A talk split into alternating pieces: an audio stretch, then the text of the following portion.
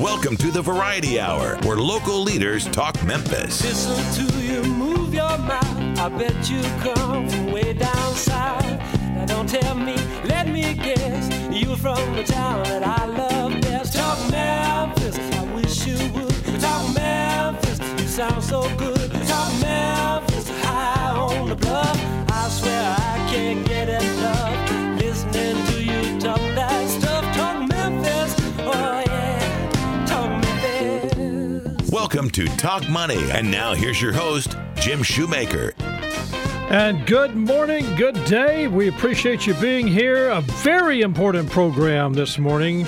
It's about elder abuse. According to the World Health Organization, 1 in 6 people 60 years old in America suffer from some kind of elder abuse, some kind of form of abuse. Now, many cases go unreported.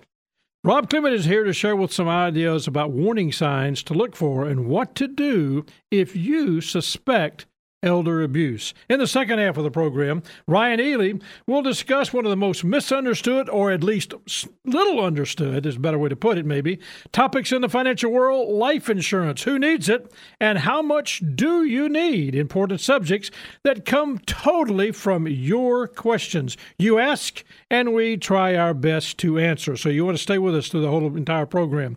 From our Did You Know files, if you turn 7 1/2 sometime in 2018, then you must begin taking annual withdrawals from your IRA accounts no later than April the 1st of this year. And if you delay your first withdrawal until April the 1st, you must also take a second distribution by 12/31 of this year.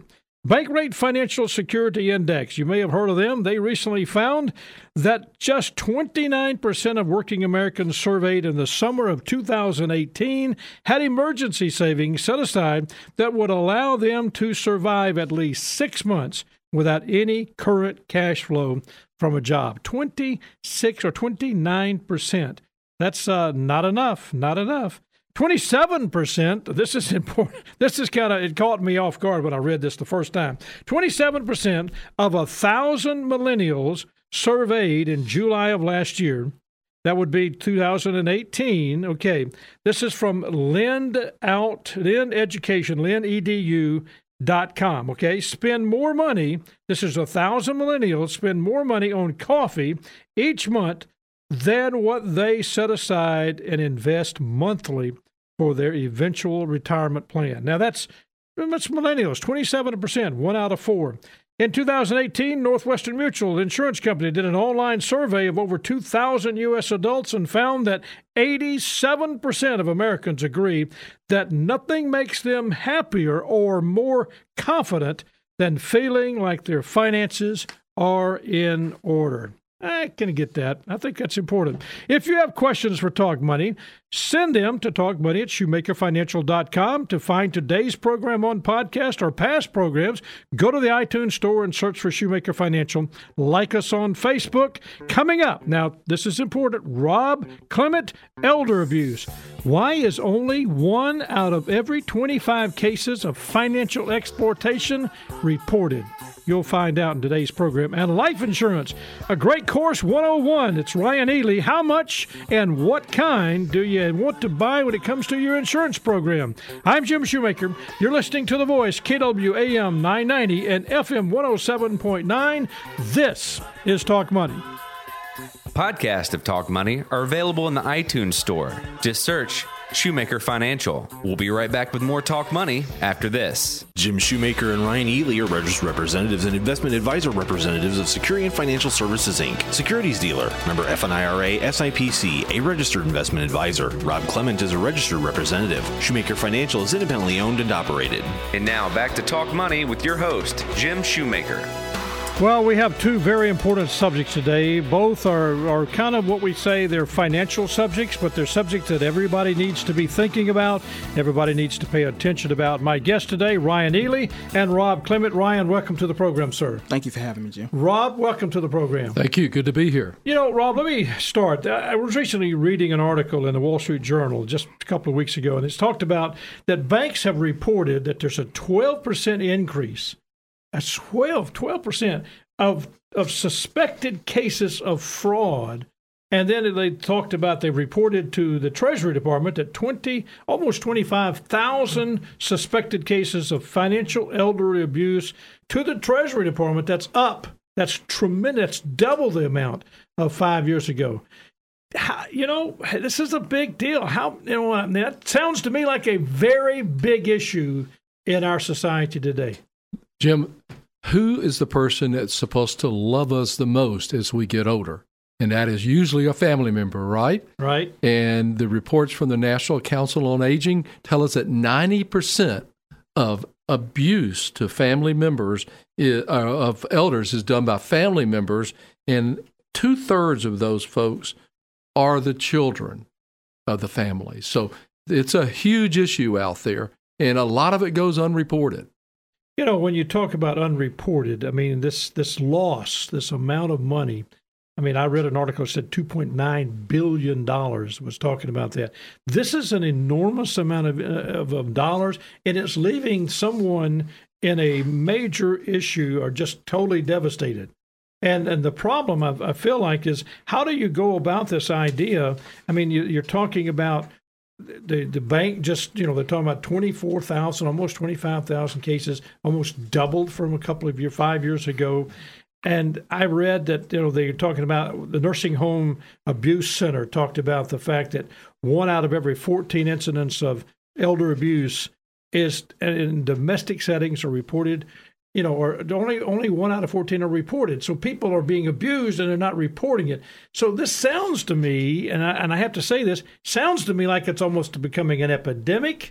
I mean, it's a society bad problem. I mean, my vocabulary won't let me say. I mean, I got a couple of things I could say, but probably not good. The reality is, it's just a terrible thing to think that our aging population is being abused. That's so true, and part of that is why don't people report it? Relationships with family members, the fear of perhaps that I'm going to be abandoned and not cared for. So, and it leads to some really difficult things. I mean, we see even the fact on the National Council of Aging about a higher death rate of those people that have been abused. Mm-hmm. So the will to live has a whole lot to do with someone coming beside you and saying, Mom or Dad or Aunt and Uncle, I'm going to be here for you and I'm going to care for you. And it's a trusted person. So the perpetrator becomes that person. I mean, it's almost like, it's, I trust it. I want to have this relationship. I almost will let them abuse me because I just got to have that relationship. That appears to be what happens as we go through that loneliness in the aging process sometimes. Ryan, who do you see is at risk today? Well, according to the National Council on Aging, women and the very elderly are most at risk. Now, remember, elder abuse affects seniors across all socioeconomic groups, cultures, and even races. So it's not just, you can't go out here and say, okay, it's just a little pocket of people. You just said from the National Council on Aging, it's across the board. It's across the board. That's a scary thought. So when we look at it, guys, we got so much information we want to cover. So we've said there's a problem. Now, Rob, I want you to help me with this. There've got to be some red flags. There've got to be some things that you can begin to say, I see this, I suspect this. Would you walk us through some of those things that you can say, okay, some of the red flags or some of these ideas that may be real, especially financial abuse. This is a financial program. So let's stay with the financial abuse that we need to be sensitive to. All right. Well, it begins with the things that we call eyes. We're going to look with our eyes and see what's going on around those that we love. And the first thing is perhaps there's large piles of unpaid bills that are there, and they're not having enough money to be able to cover their necessities in life, their food, their medicines, and those types of things. So that's one of the first things we look at. And then as we look around, we see, well, there's mail that's sitting over here that they're just stacked up. And maybe they're getting letters from the lottery and things of that are uncommon for that person, but it is something financially that they may have been pulled or swayed to. And the third thing of the three is that the house is just unkept, that you look around and you say, well, this is not tidy like my relative used to have. When you think about that, what you're seeing there is signs maybe of a deteriorating person that's just not engaged as they were, as you said, your loved one used to be. That's correct. So that's what you're looking for. I like what you said, the eye mentality. Think about looking with your eyes.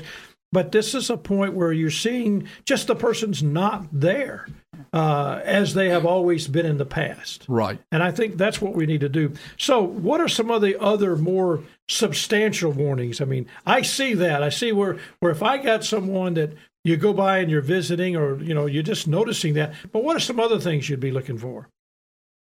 Well, you want to look at suspicious changes in wills and powers of attorneys. For example, if an elder suddenly changes his will or leaves all his belongings to a new nurse or someone they just met, that's a big warning sign. One of some of the financial activities that elders couldn't have completed on their own, such as maybe repeated ATM withdrawals from a hospitalized relative or a bank account, things of that nature, stuff that's out of the ordinary. Okay, now let me make sure I get this right, because I appreciate you saying that. So you got a suspicious change. They've changed the will. They've changed their power of attorney to that quote-unquote trusted nurse, right, to that trusted person that's coming on. You know, we had a case, I read about a case years ago that occurred in East Tennessee, where the individual was literally, they had hired someone to come into the home and take care of this person. And this person began to abuse this individual. It was a gentleman that he was being, he was the elder, an older man. He loved this young man. This guy became a, you know, not only a trusted advisor, I mean, almost like a confidant. And he began, and it was a calculated thing, he began to financially change wills, change documents, and ended up taking this man quite a bit of money, writing checks out of his account. When his family found out about it, they thought it would be simple. Go to Dad, tell him, and he would kick the guy out and bring charges. Totally surprised them. He did not. He said, oh, and we won't say a name, use a fictitious name, John. John is my friend, and that's okay. And it was a devastating thing when they realized that Dad didn't want to bring this. So what we're looking at here is these little, so you want to catch them early before they're so far in and Dad or Mom just doesn't feel they can do something with that. Does that make sense, Ryan? Is that what you're talking about? Yeah, that's exactly what I'm trying to say. Well, I think that makes sense. What about significant withdrawals, Rob? Oh, I've got a personal story on that. We actually had a family member living with us that was in the later on in life aging, and I managed the bank account and the assets for this particular individual. And all of a sudden, I saw some fairly significant amounts coming out of the account, and approached my wife and said, "Don't you think we need to talk with this family member?" And we went ahead and just directly talked to this person and said, "Is there somebody that's asking you for money? And if so, what is the reasons?" And the family member was very quiet about it, didn't really want to talk much about it. And so we went to the bank and asked the bank. My wife happened to be on the account of this particular family member, and we looked at the canceled checks, and we saw who they were to. Now, it happened to be three of them.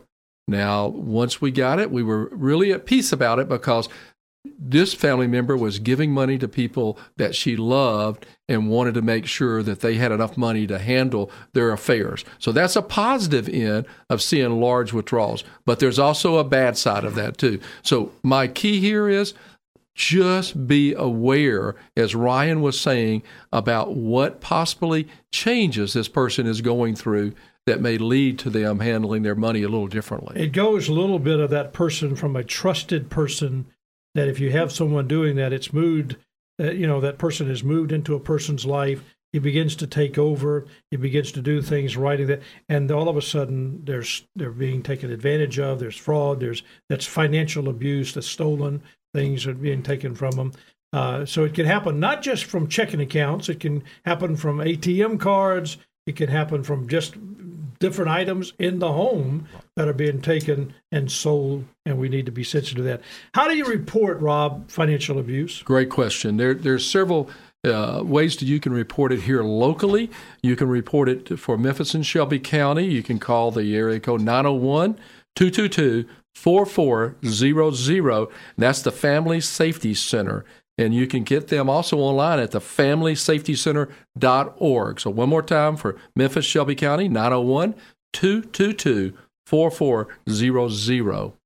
And don't hesitate. I mean, I've been on that line. I've been there, and I know that if you suspect it, don't wait until, as this individual did, the individual man we were talking about earlier, well, until all of a sudden he's so far into it, he just can't do anything. Now, with this in mind, if we've gone through this process, we've said, okay, it's a reality. It's there. It's happening. What are we going to do about it? How about giving me a couple of ideas or tips that, Rob, that help me understand that I could prevent elder abuse? Absolutely. Now, this is a time, if you're a listener, you need to get a pen, a pencil, and a pad and write these down. Here's some really simple idea. Simply be aware you are at risk of being exploited by strangers and by those closest to you. That happens to us all. Secondly, do not become reclusive. Stay involved with the family and friends and remain as active as you can. Thirdly, if you are approached by anyone trying to sell you something, always say no. You should never purchase or give anything to anyone who calls or visits unannounced. Well, let me ask you this. If you've gone through those now, be aware. You're talking about simply be aware that you're at risk. That makes sense. Don't become reclusive. Now, that is so easy to do. You think about it, if you just don't have the ability to get out like you used to, you could become reclusive. So that's a signal that you need to be sensitive to that, stay involved with family and friends, and remain as active as you possibly can. We've had cases like that where we've had to report that was going on. Ryan, you had talked about a couple earlier, too, about buying products and services from companies you don't know. You always want to ask or wait for printed material about offers from either charities or people coming to try to sell you stuff. Don't necessarily buy anything from somebody coming up to your door. What about pressure? I mean, I notice that sometimes we get cases where we're dealing with people that it seems like that elder person's got a target across their forehead. I can pressure them and they cave. Yeah, you should never really feel pressured to make any quick decisions about a purchase or a donation or really any other transactions. And really don't ever provide any credit card or account information to anyone. We say that's so simple for us to say that, but for those of you listening, this is a tip that we find, even though we say it to you, even though we encourage you to be sensitive about it, we do get cases that end up where somebody has given account information or credit card information, and it's never done on the first call. It's the 10th or 11th or 12th call where they've built in that relationship, and that elder person, it's just they're sitting there, they're not having social and interaction like they used to, and all of a sudden there's somebody calling and somebody talking to them, and they build that relationship, and then they sneak in the question about this for this, and that's when you start the elder financial abuse. Absolutely. And Jim, we're going to offer, too, for any folks that are listening, if they want to come by the office at 2176 West Street, Suite 100, we can give them a copy of these 10 tips we're going through if you haven't called them all, or you can just call us and we can get your address and follow up with you. Yeah, mail it to you. What about shredding receipts and stuff, guys? I mean, we have a shred day. What about that? Is that a big issue for a lot of people? Because that's a very sensitive piece of information. Absolutely. That is key. You don't want to leave any credit card numbers or any confidential numbers for your banking account around so that somebody could pick it up and today be able to get into your account. So shredding's critical. All right. Now, guys, let's talk for a second because I really want us to dive into this. We've got a few more to go, and I want to make sure we cover them all, but we're going to take a short break. But I think we need to be sensitive here. To those that are senior citizens that are listening to us, the elder, we're giving you tips, but also we're trying to give your caregiver a tip, saying to you, caregivers, pay attention to what's going on around the person that you are the caregiver to. And, again, we talk about sometimes the caregiver is the trusted person, and they're the cause. But I'm talking about the reality where somebody's really trying their best to do what they're doing. So let's make sure I get this. Be aware, be sensitive. Looking for people that are coming around you that you haven't seen before. Don't become reclusive. Also, if somebody's trying to sell you something, say no. Always say no at first, and then you can rethink it and maybe go about, doing some more research. Have somebody to do the research for you. Don't think that if you're struggling with things, don't worry about having to ask questions. That's not a bad thing to do. Feel free to ask questions. And as Ryan said, don't buy products or services that you're not familiar with. Look for printed material, do the research, and never, ever give your credit card or account information to anyone on the phone. Bottom line, that's a no-no. When we come back, we've got about 3 or 4 more tips that I want Rob, you, and Ryan to go through with us. If you just tuned in, my guest is Rob Clement and Ryan Ely. We're talking about, bottom line, elder financial abuse. Now, you don't think it happens, but banks reported to almost 25,000 people last year was reported to the Department of Treasury. That's double what it was 5 years ago. Yes, that's a problem. So stay with us. We're going to continue our discussion. This is Talk Money. Be sure to like us on Facebook. Just search Shoemaker Financial. We'll be right back with Talk Money after this. This material represents an assessment of the market environment at a specific point in time and is not intended to be a forecast of future events or a guarantee of future results. This information is not investment advice or a recommendation. And now back to Talk Money with your host, Jim Shoemaker. Well, I'm talking with Rob Clement and Ryan Ely. We're talking about the reality that we all must deal with, and that's called elder abuse. We're specifically talking about elder financial abuse. Sometimes when we think about reported types of abuse, it's physical neglect. You can be talking about taking care of a person's hygienic, nutrition, dietary needs, and that's just been neglected. All those are problems. Emotional neglect, causing emotional pain. This is distress or anguish by simply ignoring, belittling, just the whole needs of an adult, and it's just been totally, completely neglected. Abandonment, where all of a sudden you feel like that all of the buddies just walked away from you and you're totally left out by yourself. Your care and support is what you're having to do. That's abuse. That's abuse. Financial, that's what we're discussing. And then self-neglect literally means those of you that may have disabilities or whatever, you failed to meet your own essential physical, psychological, and social needs. And this is where you need to be able to get help. And those are some of the things we're going to give you that a little bit later on. What is it? Well, it's serious. It's a real problem. Elder abuse is the intentional or neglectful acts of a caregiver, usually by a trusted friend. Even a relative will do this. And we've been giving you some tips on how to avoid that. And some of those tips are simply, as I said earlier, be aware. Don't become reclusive. Don't buy something when somebody's trying to sell you something. Just say no, and then do your research or get some advice, seek out counsel from somebody. Just don't get caught up in the pressure of the moment. And then, literally, if you're not familiar with the product, step away, simply wait for printed material. Even though you want to do something, walk away from it, and then never feel pressured into making a quick decision. Never feel pressured to make a quick decision about any purchase, a donation, any other transaction that you might have to provide your credit card or your account information. Just don't do it. The last one we talked about, guys, was shredding all receipts. Rob, give us some more tips that we need to be sure that we're telling everybody. These are sensitive things. Be aware. Don't be naive when it comes to elder abuse. Yeah, be cautious with that mailbox. You want to make sure that you're not letting mail accumulate in your mailbox and sitting there for several days. That's a trap that sometimes we fall in.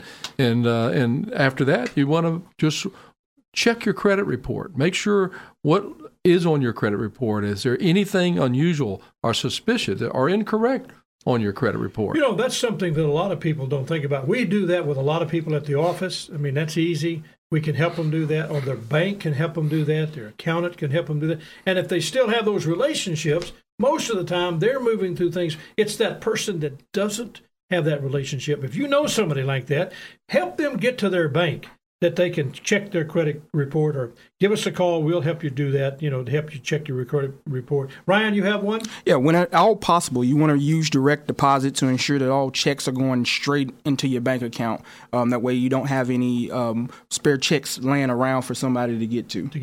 Yeah. Mm-hmm. And then finally, Rob? Well, here you go. This is a critical one right here. Never, ever provide credit card, banking, Social Security, Medicare, or other personal information over the phone with someone that is initiated to call with you unless you know that person. And even with that, make sure you confirm who you're talking with. And that's amazing because we had someone that literally they were being asked to send money to someone, and it was, of course, everybody knows this scam. It was the scam about, well, I'm your grandson, and it sounded like, you know, and I can remember the lady saying, well, it sounded like my grandson. Well, of course, you know, I mean, so they did their research, and they had that little dialect or whatever it was, and, you know, and again, if it hadn't have been for the fact that somebody caught it and stopped it, they would have sent a sizable amount of money to their quote-unquote grandson, and those are things that, you know, and again, if my grandson calls me and says, hey, I want to do this, I'm trying to get this done, Grandpa, what do you think? You know, I'm afraid that I would be susceptible to saying, well, sure, hang on a minute, let me tell you. And I mean, we're just all like that because it hits that emotional side of you. Well, a scam artist is not. He's a professional, or she's a professional. They know what they're doing. All right, we've been talking specifically about elder abuse. And if you would like more information and more detailed information than this program can give you, simply call our office at 75757. We have a whole brochure, actually a pamphlet, a fairly large one, that we'll be glad to send to you.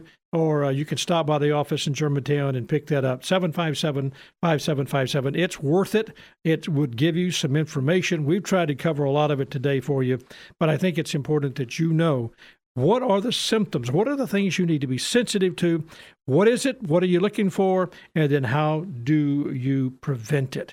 Now, Ryan, I want to move to our next subject before we take a break, because reality is so many people need to manage their risk when it comes to their family's financial needs. And so we talk about life insurance being a very important subject and a very timely subject for a lot of people. But the reality is it is not understood, or it's one of those least understood types of subjects, life insurance purchases. So I want both of you guys to help me go through this. So first of all, let me ask this question. Who needs life insurance? Well, there's a wider range of people who need it. Let's talk about a couple of groups. First, let's talk about married couples with no kids. When they have no kids, they think, well, why do I need life insurance? Well, there's a couple questions you want to ask yourself. If your spouse was to pass away, would you be able to maintain the same lifestyle you currently have without any added income?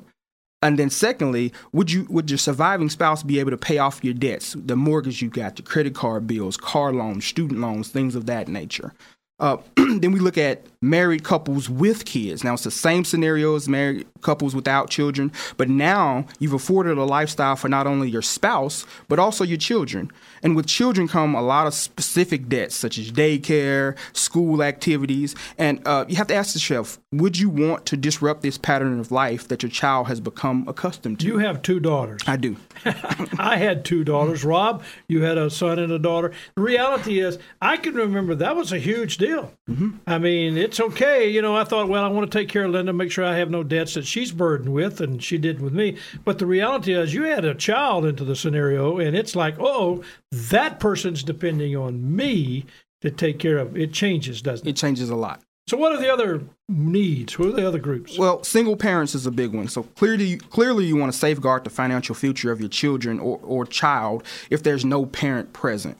Life insurance proceeds can go to the maintenance and well-being of that minor throughout their life. It's not just a one-time thing. It could be an ongoing financial system. So if you're a single parent and have a child, you're talking about being really responsible for that child. Yeah. And of course, you're talking about education.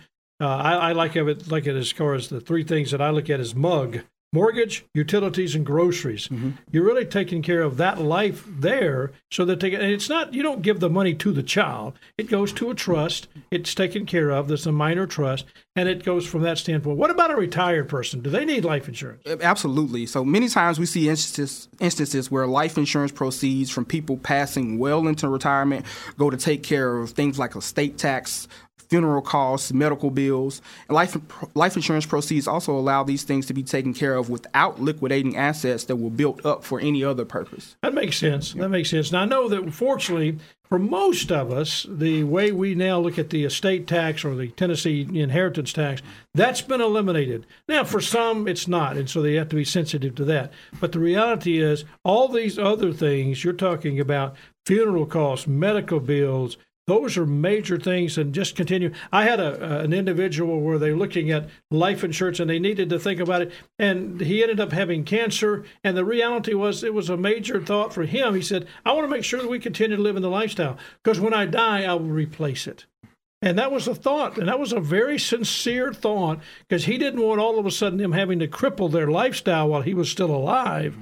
He wanted to make sure that he would take care of the things that they had wanted to do, knowing his mortality was going to be shortened, and when it did happen, you know, everything went into place. He took care of his wife. She's still around doing a great job, and that's been a long time ago. When we come back, guys, I want to ask this question. We talked about who needs it, but how much do I need? That's the question. So many people struggle. How much? Because an insurance agent may say one thing, and the reality is it may be something else for someone. So we need to help people understand, how much do I need?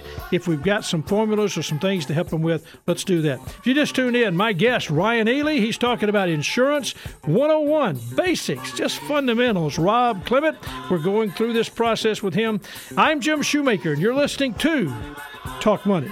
If you have questions you'd like to have answered on the program, email them to talkmoney@shoemakerfinancial.com. We'll be right back with Talk Money after this. The last decade of the 19th century saw a wave of incorporations of towns within Shelby County, such as Madison Heights, Binghamton, and Idlewild.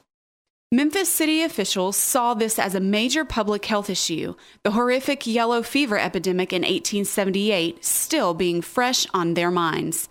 To prevent the recurrence of an epidemic, the city worked hard to improve garbage collection, install modern restrooms, replace wood with gravel in the roadways, and most importantly, build a modern sewer system. These changes were neither fast nor cheap, and many Memphians were very anxious over the thought of smaller towns being near Memphis that could not afford a proper level of sanitation control. After much political wrangling between the city and state legislature, an annexation measure was passed, making these communities part of the city of Memphis. The annexation put to rest the concerns over public health felt by those who had gone through the horror of the yellow fever epidemic 10 years earlier, and doubled the size of the city. This has been another Mid-South History Moment, brought to you by Shoemaker Financial. The S&P is an unmanaged index of 500 large-cap stocks. Investors cannot invest in an index. Past performance is no guarantee of future results. Investments will fluctuate, and when redeemed may be worth more or less than when originally invested. And now, back to Talk Money with your host, Jim Shoemaker. Well, we're talking about the purchase of life insurance, a fundamental part of any good financial plan. It's in the base part of the pyramid, and yet it is misunderstood. It is difficult to understand the insurance concept. How much, you can say, I just need to buy insurance. That's fine.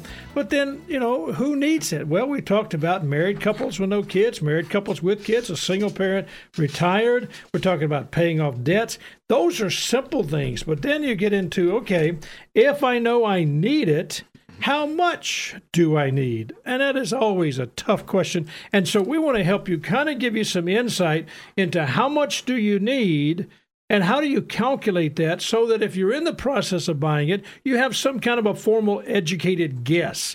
And that's what it is, but it's an educated guess. You at least have some idea to work with. A professional can walk you through, and any time you're being sold something, you need to make sure you understand exactly why you're buying it and how much you're buying it. Don't just have someone to say, well, you need X, and that's what you get. Nope, you need to go through the process. It's a very, very systematic, it's a financial decision. And I want you to understand enough about it that you can make a good, educated guess. So, Ryan, I want to ask you this. All right, how much does a person need, and how do you help a person calculate that? That's not just an out-of-the-box question, not an out-of-the-box answer. Talk to us. Great question, Jim. So when you're looking at buying life insurance, there's two basic questions you want to ask yourself. Number one, how much money will my family need at my death to meet immediate expenses and debts? So when you ask yourself, what are immediate expenses and debts, you think about stuff like daycare, groceries, the credit card bill, stuff that can be paid off pretty quickly. And then number two, how much will they need to maintain their standard of living?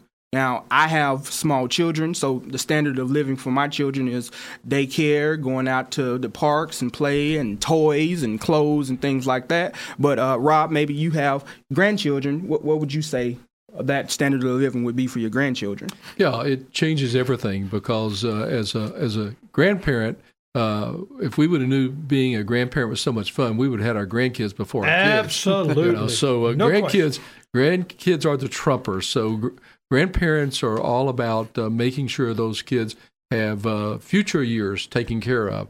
And in those future years, it could be education of some type and planning for that education for them and just making sure that they're going to be provided for not only by their parents, but as grandparents that we're going to provide for those kids.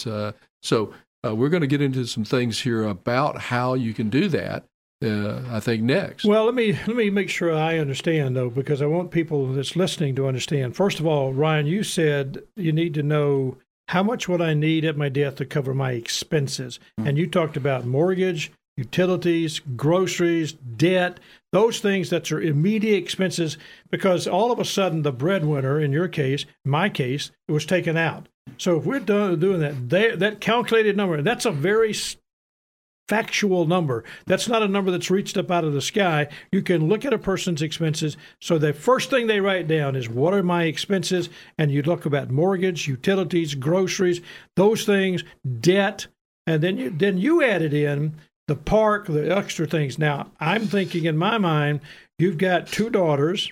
You might as well think about prom dresses, partner. You got to think about weddings. You got to think about college education. Mm-hmm. You got to think about car for them. You got a lot more than just mortgage, utilities, and groceries. Yeah. So, but your reality is all of that needs to be kind of calculated, and you need to figure out what that is, right?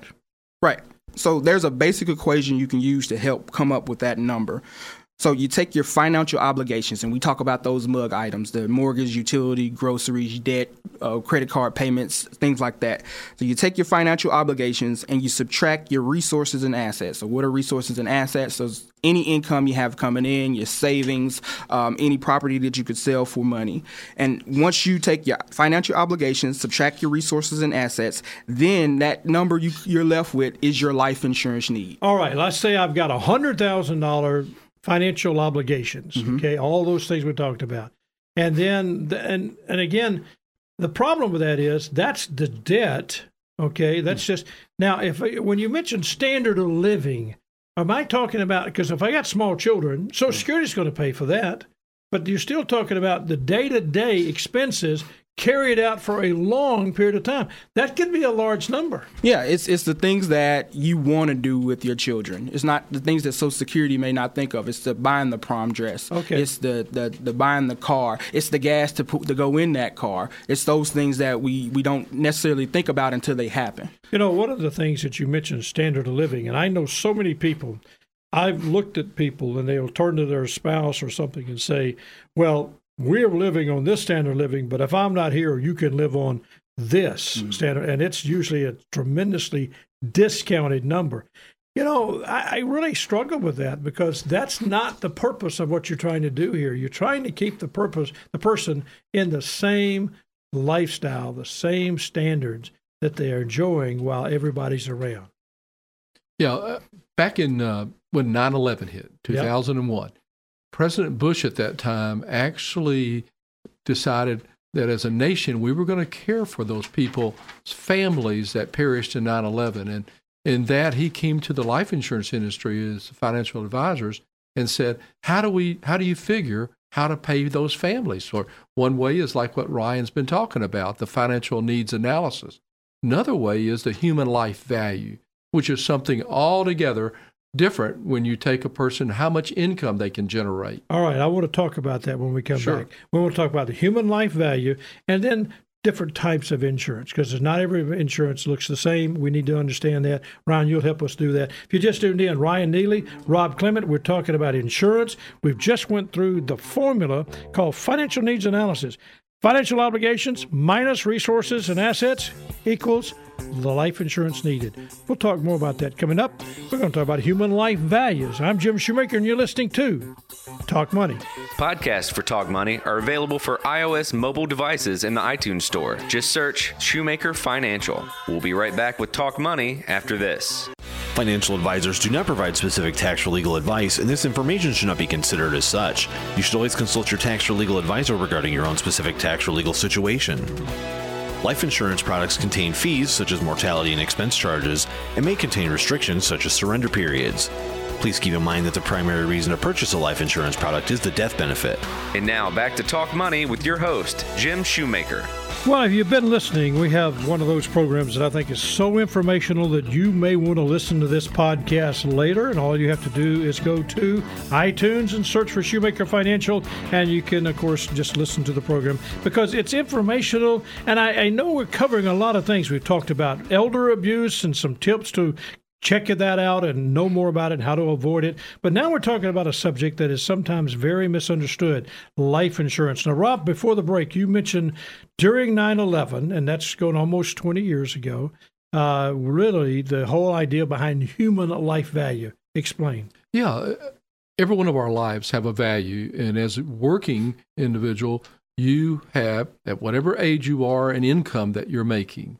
And then with that, the human life value takes your age, your income, and it projects out to retirement age, let's just say 67. And the calculator we use then calculates inflation in there along with salary increases, and we come up with what a human life value is worth. And that's what they used at 9/11 to be able to pay the widows or widowers or the children of those that perished. And that's a very, very clean way to let someone to know if you're talking about who needs it. This is an easy way, whether it's the financial needs analysis where you're looking from the assets minus the liabilities, or the liabilities and all that, add it all together and you come up with the amount of insurance needed, or it's human life value. Just knowing how much you really need so that you don't buy too much or too little.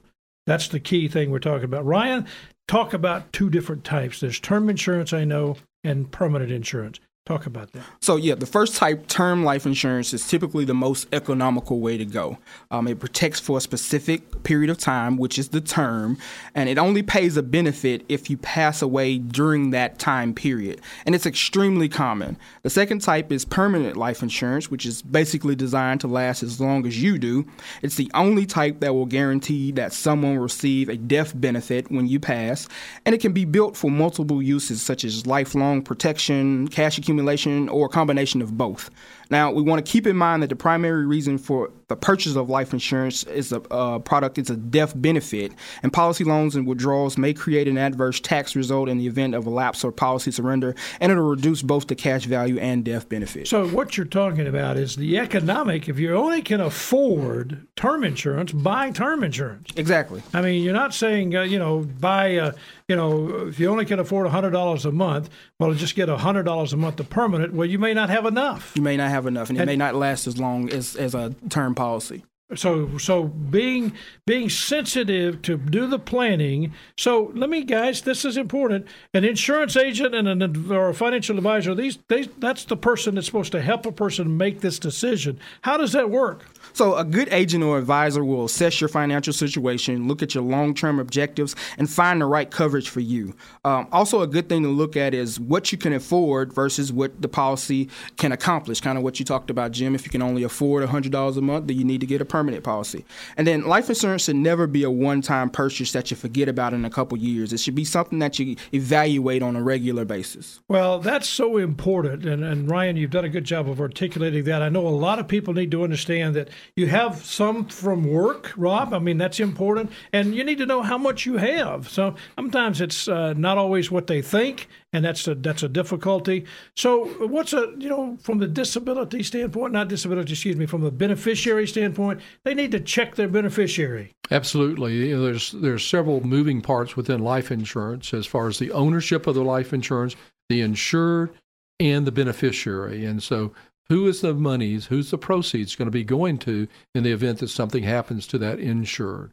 And like you just said, be cautious as you look at your group plan through your employer to make sure it's doing exactly what you want it to do, and you complement it with your own personal insurance. Well, one of the things that we've talked about, who needs it? Well, married couples with no kids, married couples with kids, single parents, retired people.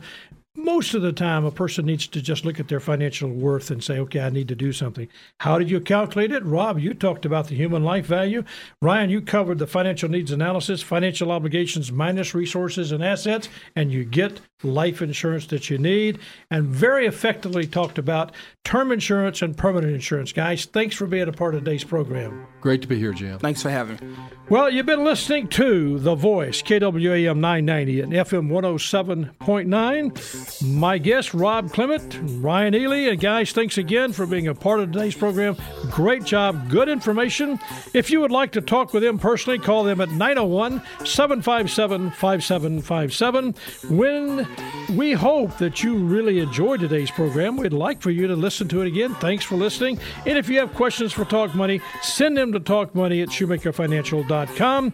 To find today's program on podcast or past programs, go to the iTunes and search for Shoemaker Financial, and be sure to like us on Facebook. I'm Jim Shoemaker, and this is Talk Money. Talk Money is produced by Greg Ratliff. Guest and content coordination, Francis Fortner. Production assistant, Eleanor Moskowitz. Compliance officer, Tommy Armstrong. Mid-South History Moment, Rebecca Brazier and Drew Johnson. We'll see you next week on Talk Money. Jim Shoemaker and Ryan Ely are registered representatives and investment advisor representatives of Securian Financial Services Inc., securities dealer, member FINRA, SIPC, a registered investment advisor. Rob Clement is a registered representative. Shoemaker Financial is independently owned and operated.